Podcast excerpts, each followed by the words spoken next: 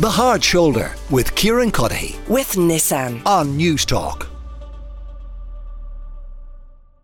before any of that, we're going to kick things off uh, as we do every day with our afternoon afternoon update rather catching you up on on everything that has happened. Today all these stories that matter most. And joining me for the afternoon update today is Liz Dunphy the senior reporter with the Irish Examiner and Gráinne Ní Aodha is a news reporter with the Press Association. Uh, you're both very welcome. Thanks Hello. a million uh, for coming into studio. Um, I, I, mentioned uh, the issue of of housing Ukrainian refugees. Uh, the issue of housing refugees and asylum seekers um, writ large, Gráinne, is something I suspect we're going to be talking about all year and talking about in the context of Roscrea today. Oh my God! It's every week there is a new example or or a new flashpoint for this um, for this topic, and uh, it happens to coincide with a bumper year of votes in terms of um, local and Europeans, and most likely a general election, I'd say, despite what the ministers are telling us. So um, the Dáil is not back yet. This is going to overtake politics, I would say, this year. Um, depending on, there, it looks like there will be no slowdown in the number of people fleeing here. Um, though the governments have said they do expect you, the number of Ukrainians arriving here to reduce after they pared back the supports that are being offered. Just ninety days of state accommodation, anyway, um, that they are uh, offering to arriving Ukrainians, uh, and, and and that needs to go uh, before the Dáil um, one of the first things that will that will be be I suppose discussed. So that so that is going to kind of I think kick off what where the debate goes from there. Um, in terms of uh, refugees and asylum seekers, Roderick O'Gorman said over Christmas that 15,000 applications a, a, year is going to be a, the new norm. And, you know, we, we heard in the news bulletins today the bombing of, of uh, Yemen um, uh, by the US and the UK in a sign of further kind of instability to say the best to the best kind of mm. way to sum it up that is around the world and all indications are that that is going to continue and that is going that kind of instability is going to fuel arrivals to Ireland a wealthy country that is um, you know, far away from Russia in the, in the case of Ukrainians, and uh, is at capacity in terms of um, employment, which is an attractive offer for for migrants, mm. but uh, obviously for asylum seekers, it's a neutral, safe country on the edge of Europe. Uh, the question of of where to accommodate all of these uh, people is who are coming here, uh, you know, it's been a difficult one, understandably, given the sheer scale of the numbers for government uh, to grapple with. And before uh, Vladimir Putin invaded um, Ukraine, the big plan was for these uh, dedicated reception centres to be built uh, by the government. This was Roderick O'Gorman's plan. That obviously kind of went on the back burner for a while, but he's been out as well in the last couple of weeks reiterating that that is still the plan and they hope to actually get that plan seriously underway this year. That is the plan, but the government is definitely still very much firefighting and I suppose what choice do they have? You know, as Gráinne has said so eloquently, like we we have, you know, we we have a lot of there are a lot of people internationally that are you know desperately looking for uh, somebody out somewhere else to go. Like the Department of Integration released new figures today, which showed that there are now 569 people, like international protection applicants, who've arrived into Ireland who now have no accommodation.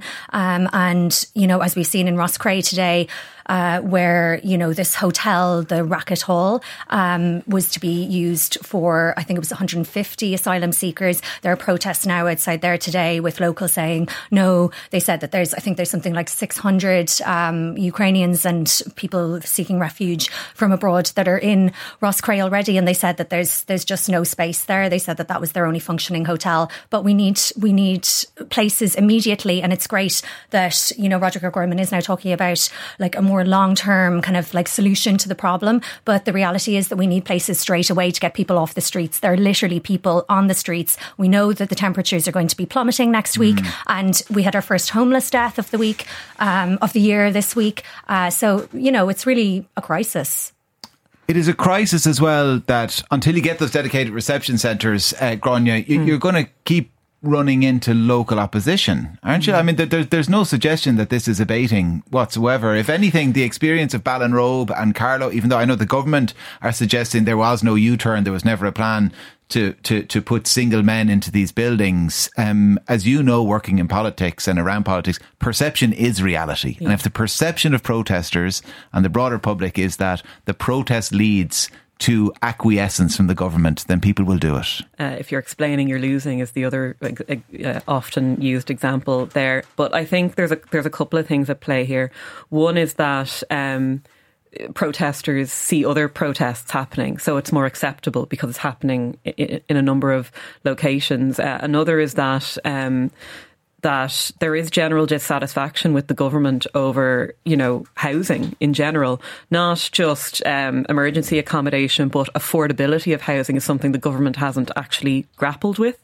And this is a very obvious way of the government of of local people kind of um, voice. It's it's a flashpoint or a lightning rod, I suppose, for that some of that dis- dissatisfaction. Another thing is that we've heard about again and again is the disconnect between Dublin and rural Ireland. That the government has kind of, um, you know, folk. Uh, I suppose hasn't it is perceived that they have not invested enough in rural Ireland and rural services, and a lot of uh, locals say the first, you know, they feel the first time that they are hearing for the government or seeing any kind of government, central government involvement in their communities is to put more people there without actually um, helping their area grow or expand, which is why it's so irritating for them that, oh, now you're paying attention to us when you're using us to help you deal with a big problem without actually um, working with us when we when we need you. I think that is part of the frustration there, and I think that is why the elections this year are going to be so interesting. How mm. dissatisfied are people around the country with the current government, or not? Like we might see the opposite. We might see that the the protests are a, a vocal minority. We, we, I actually am not sure myself about how how people stand. You know, we saw a huge vote for Sinn Féin, which were change, uh, uh, the party for change and offering change. I'm not sure how people feel three, four years on if this is dissatisfaction with this one issue or if it's a wider thing than that and that they are corralling around this issue to voice that dissatisfaction. I, I mean, one would suspect, Liz, that uh, politicians at the national level would be paying very close attention to how local politicians who, who have taken a stand on this you know, on the side of local communities, as they would describe it, and against the housing of refugees or asylum seekers, how well they do in elections. And if they do well, I mean, the temptation, the political temptation will be there to echo some of their talking points when you seek re election yourself for the Dáil. I think the local elections are definitely going to be a real kind of bellwether, I suppose, about how much support there really is out there for this kind of populist movement. And like Ireland, you know, it's it's easy. I think a lot of people will potentially be um, not be reticent to kind of voice their support for some of these movements in public, perhaps, but in the privacy of the ballot box, you know, how many people will tick, you know, my first preference for ex um, local councillor who is saying that you know he doesn't want any more immigrants in my mm. community, but also Ireland isn't alone in this. Like there's a wave of this populism sweeping across Europe. You know, we've seen Geert Wilders, who was once such a um, sideline figure, who in being getting a major mandate in Holland, um, like he is outwardly and unashamedly xenophobic, racist, and he is now potentially leading Holland. You know, we still see a lot of support for the Law and Justice Party in Poland. Um, it was in, in government for, I think, eight years, and it still had more than 30% of the vote in the recent elections. And the more moderate Donald Tusk looks like they couldn't form a parliamentary majority. They didn't have enough votes for that. Mm. So it looks like they won't be in government again. But there's there's a lot of, you know, Giorgia Meloni in, in Italy, um, Marine Le Pen in France. She's inching ever closer closer to the Elysee Palace. The President Macron's government had to rely on her party to get an immigration bill through recently, which made it more hardline. So these parties are having real influence on policy. I mean, mm. Viktor Orban in Hungary has been systematically um, dismantling democratic institutions, essentially, you know, suppressing press freedom, judicial independence, minority rights. Um, so it's part of this wider um, wave across Europe. And so it's not just the locals, it's also yeah. the Europeans. And, and to bring that, it back to the local then, uh, I mean, there's a there's a rent a racist crowd doing a tour of the country. There absolutely is, and, and people give out when you point it out, but it is a reality. Uh, there are local people, and you can understand in some areas. And I don't know Roscrea well enough to know if this is the case, but there are areas where there there's been kind of um, more refugees and asylum seekers based there kind of per head of population than elsewhere. So you can see why maybe they say this is our only hotel. You know, where do we go for communions and confirmations or christenings, whatever it happens to be. And that's fine to a degree. And, you know, protest is meant to be disruptive and you have to be very nervous about any attempt to curtail it. But this talk in Roscrea about blockading the road if a bus turns up with asylum seekers on it. I mean, if I walk out of this studio and stand in the middle of the street and claim I'm kind of protesting against some government action, the guards wouldn't be slow about moving me. And you know, we've seen this in other areas, a real reluctance in the guards to get involved in this Yeah. and to move people off the kind of the public highway. In one case, it was at Clare where people actually got on a bus and asked people for their papers. I mean, that is the job. That isn't even the job of the guards. What am I talking about? The guards can't ask for your papers. Joe Soap down the road certainly can't. Yeah, um, there's a couple of things there. So one is that the Gardaí have taken approach that um, to be more aggressive in policing these protests would do more harm than good, and that really came under the spotlight uh, after the the Dublin riots. You know that they that they kind of there was something brewing from the afternoon there, and they took a hands off approach to it. And I suppose the worst case scenario came to realization there. But but there was criticism of that policy or that approach long before that as well. That it, that it wasn't fair. Basically, that when you have protests you know, in relation to the many issues that there are in Dublin, ho- housing, cost of living, you know, Palestine protests, that they were more, they appeared to me more hands on um, or more um, proactive, maybe, than in relation to. To, to these protests, and that that seems to be still the case. Um, the the thing about the the kind of attacks on vacant properties or whatever about um, or hotels that are still in use, you mentioned that might be used by the community, ones that have been vacant for a while, and that you know in the middle of a, homelessness crisis, that, that that you would destroy that is incredible, and like that that this is the thing that is galvanizing people when we have 12, 13,000 people who are homeless. This is the thing that people are getting annoyed about. I find quite extraordinary.